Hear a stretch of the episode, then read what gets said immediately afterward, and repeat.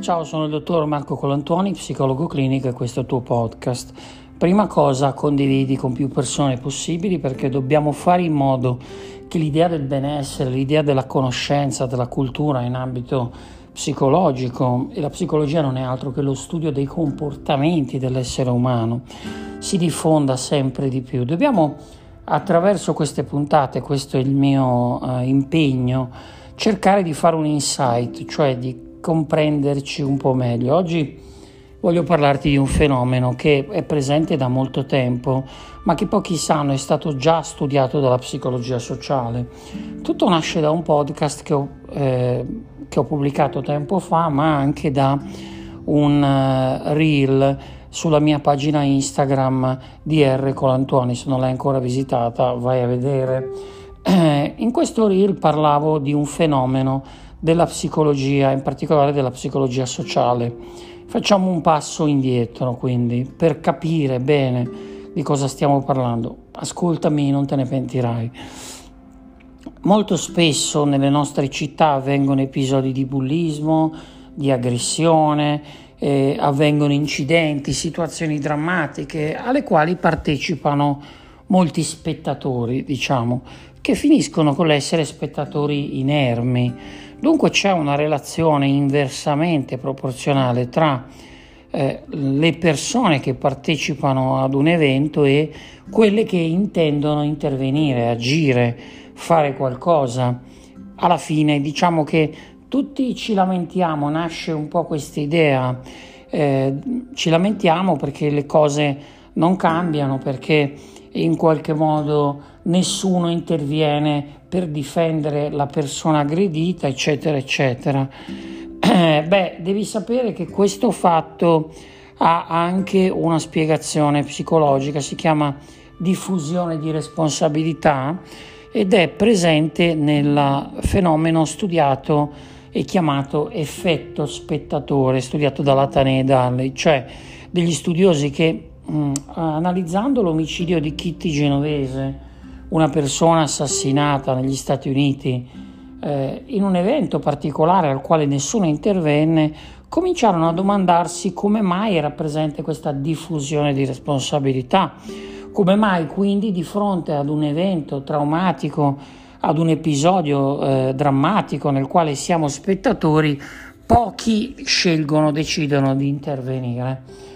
Eh, gli studi hanno evidenziato, secondo i gruppi di studio condotti dall'università eh, e da questi studiosi, che quando sono presenti più persone all'interno di una stanza, questo è stato il test fatto, te lo semplifico, te lo riassumo, e, e viene in qualche modo introdotto del fumo attraverso eh, la reazione, come se fosse presente un incendio, a simulare. Il tempo di risposta a quel segnale di pericolo si allunga di circa 20 secondi, 30 secondi rispetto magari alla situazione nella quale siamo da soli eh, e in una stanza e notiamo del fumo. Dunque ci aspettiamo sempre che sia qualcun altro a intervenire, forse. C'è la cosiddetta, te lo ripeto, diffusione di responsabilità. E il eh, significato un po' culturale, antropologico, è interessante, risale anche nel fatto che siamo stati come popolo educati a non impicciarci un po' degli affari degli altri. Diciamo che quando camminiamo per strada eh, tendenzialmente teniamo la testa bassa o guardiamo davanti a noi. La nostra tendenza non è quella di guardare cosa sta facendo la persona accanto a noi.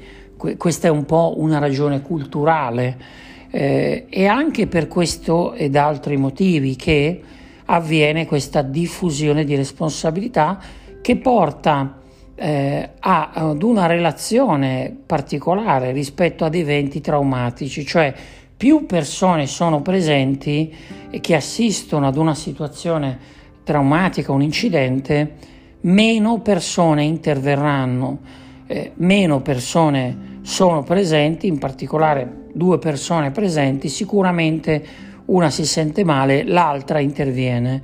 50 persone presenti, eh, una non si sente tanto bene, probabilmente il tempo di risposta eh, che intercorre tra eh, l'accorgersi della situazione problematica, il prestare un primo soccorso si allunga in funzione del numero di spettatori dell'evento.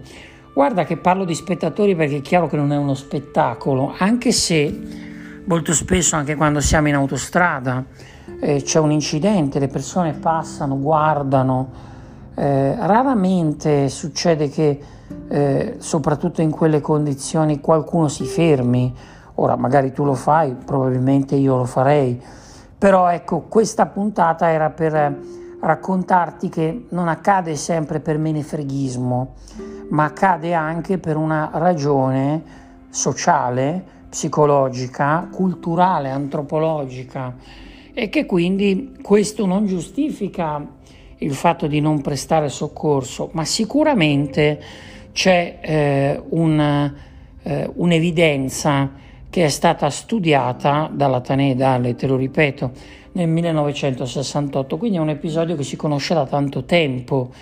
Ora proviamo a riportare questo fatto anche alla realtà più ampia, al fatto che eh, accadono nel mondo, proprio ragioniamo nel macro, situazioni drammatiche che siamo tutti un po' spettatori senza che nessuno intervenga e proviamo anche eh, proiettandoci nel macro ad analizzare se questo concetto, questo principio che abbiamo visto di psicologia sociale possa o no avere una valenza anche nel macro. A te le osservazioni, a te l'insight, a te il feedback. Mi auguro che la puntata sia stata di tuo interesse. Se vuoi che vengano trattati da argomenti specifici info-scelgo.me oppure dr colantuoni su Instagram. Te lo ripeto e te lo chiedo condividi con più persone possibili questa puntata perché se ti è piaciuta, se vuoi che vada avanti eh, questo podcast, un buon modo è quello di farlo conoscere a più gente possibile. Ti saluto e ti auguro una giornata positiva.